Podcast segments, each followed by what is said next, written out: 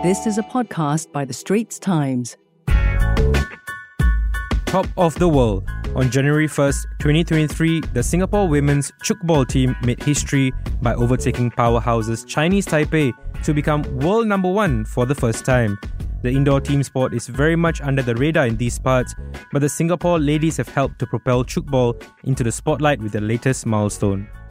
Hi, I'm ST Sports reporter Deepanraj Ganesan, and on this episode of ST Sports Talk, I am joined by Tchoukball Association of Singapore President Delaine Lim and the women's team captain Irene Tan. They join me to talk about the sport, what it feels like being number one, and what lies ahead for Singapore Tchoukball. Hi Delaine, hi Irene. First and foremost, congratulations, world number one. Not many get to say that. Uh, let's start off with the story of how you and the team actually found out. Thank you for inviting us. I think when we received this information, initially we were not very sure because uh, we always think that Chinese Taipei is always top we all thought that there was a technical error, so we went in to call in to check to make sure that what is being shown on the website, it is Singapore women's team being on the top. So when we have confirmed that, when we start to blast it out to the group chat, I think everyone was in shock. I think we were thinking, is this true or not? And we have confirmed that uh, the women team in Singapore is uh, ranked number one in the world. Personally, for you, how did it feel? I mean, to see that you know Singapore were number one uh, and you're right there looking at it. How did it even feel? Well, initially I was shocked, and then later on I screamed in office and said, we have won or we are ranked number one in Singapore. And, and, this is something that I think that it is like a dream come true. We all know that you know, Chinese Taipei has always been domineering in the courts for at least the last 20 years. In fact, they have been first in the world for almost 20 years. And the fact that uh, Singapore has taken the place, I just want our team to know that, you know, we have made the impossible possible. Yep, Irene, for you, you know, to even call yourself number one, you know, not many Singaporean sports or athletes get to say that. And, and here you are, you know, you are being crowned as a number one in a sport. How does it feel like for you? I think for myself and the team, it feels amazing to be crowned as number one. Uh, as you mentioned, it's not easy, and uh, not many Singaporeans get to uh, being crowned number one. So I think that the team feels that with all the trainings and the hard work, it has finally paid off. Fantastic. Uh, you know, the reality is that there's nothing like reaching the top, you know, when it comes to exposing a sport. Since the news broke, Delaine, I'm sure your phone has been ringing several times. I myself have seen several articles explaining what tchoukball is uh, in the last couple of weeks. And for the benefit of our listeners, tchoukball is a non contact indoor team sport that takes inspiration from sports like handball, volleyball, and squash. Two teams consisting of seven players each compete for points by rebounding a ball off a frame, also known as a rebounder, and games last for three periods of 15 minutes. For those wondering, of course, the men's team is third in the world. Irene, it's been a long fight to get to where you guys are. Uh, when did you start playing tchoukball? How did it begin for you? Um, I started tchoukball in uh, 2009 when I was in poly. It was actually introduced to me by a friend of mine. Having to play ball sports in secondary schools, I think uh, it was a good chance for me to get to know a new sport, and it was quite interesting because uh, I never heard of a non-contact competitive sports. So I actually went in to try out and grown to like this sport. What was the difficulties initially for you? I think the difficulty was really understanding the game uh, because tchoukball revolves around trees and uh, it requires a little bit of coordination work along the way. And for you, Delaine, you know, I understand that this sport is played by quite a number of people at the school level. How popular is the sport here and, of course, globally? I think when we look at locally, most of the, in fact, all the higher institutions, the universities, they are actually playing it because we organize uh, polite competition as well as interclub competition. At, at the secondary school and the primary school level, we, we do have a healthy participation, even though the numbers are currently dropping. I think due to the fact that currently our sports is not part of the national school games. So one of the priority that we have is to lobby the tchoukball uh, game to be part of the national school game. So in terms of globally, I think we have close to about 60 over countries that are members with the International Federation. And in Southeast Asia, I think we have about five to six countries, including Singapore, that actively play tchoukball in their country. So that's one reason why we're also looking at hosting the Southeast Asia Tchoukball Championship this year, immediately after the World Youth Championship.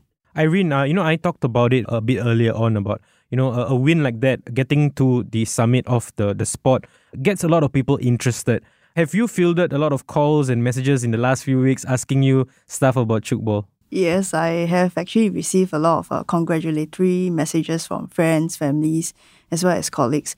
So I think with this publicity coming up, it actually does help us to gain more awareness for people who doesn't know about this sport.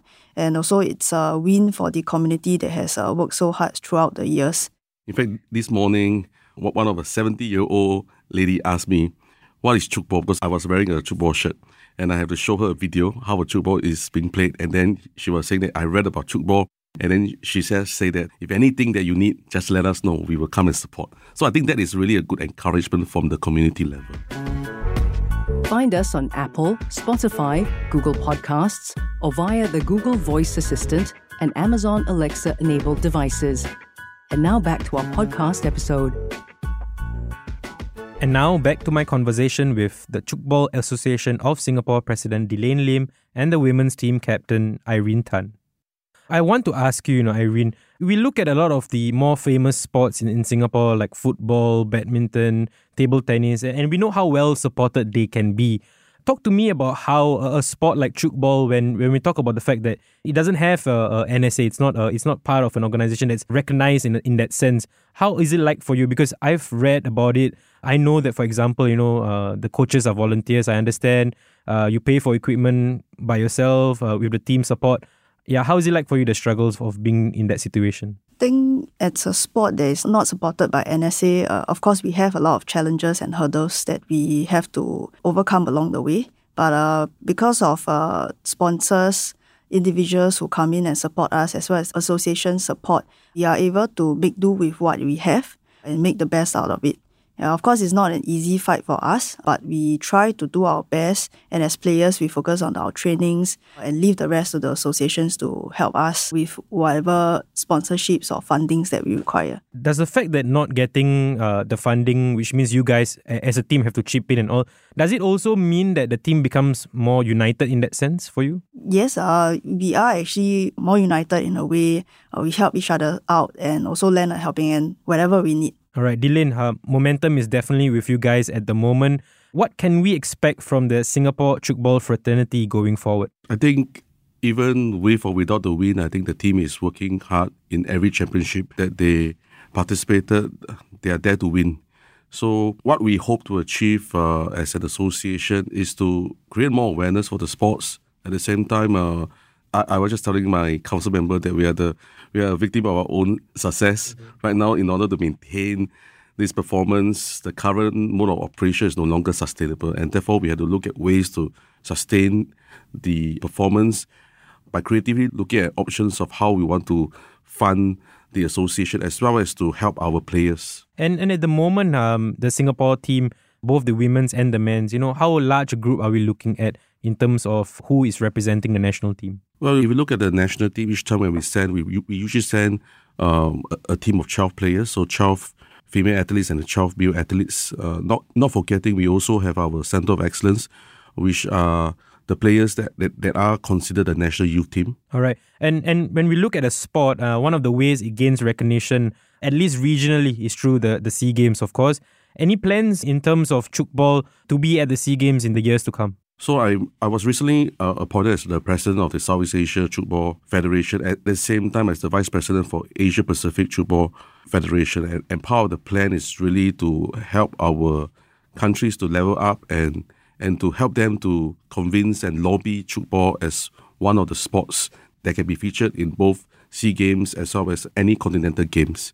So for a start, the immediate priority that we have is first uh, locally we want to lobby uh, the national school games, and then we look at lobbying or helping Malaysia, who will be the host in 2027, to at least put in as a demonstration sport so that when Singapore hosts the 2029 SEA Games, we hope that it will be a medal sport. Well, that's uh, definitely something to look forward to, and I hope that that does happen.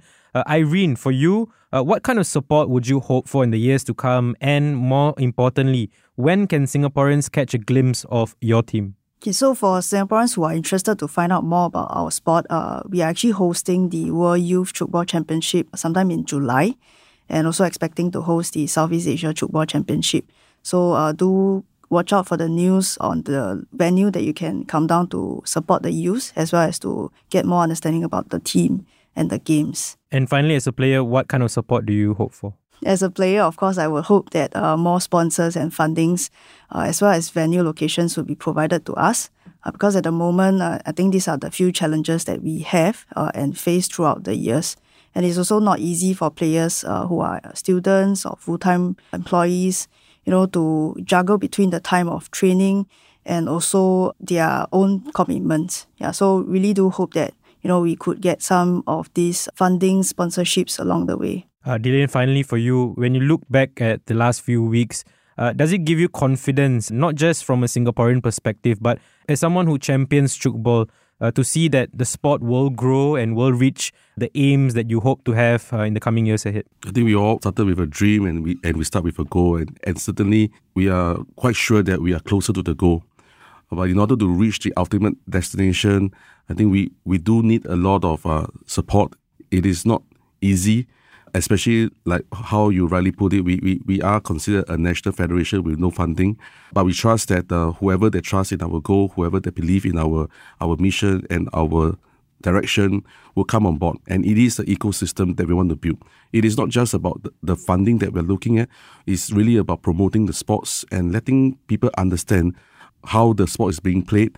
At the same time, at a high performance level is to provide opportunity for our young to be able to compete for Singapore. And what is really good is when you compete on your home ground, you have Singaporeans coming in to cheer for you.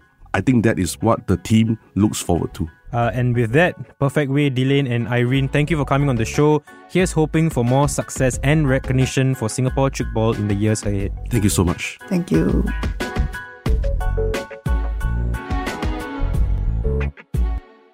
That was a podcast by The Straits Times.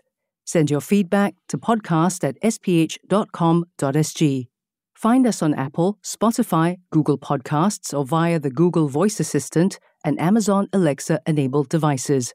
For more podcasts by The Straits Times, The Business Times, and Money FM 89.3, you can also download the AWEDIO by SPH app. That's A W E D I O.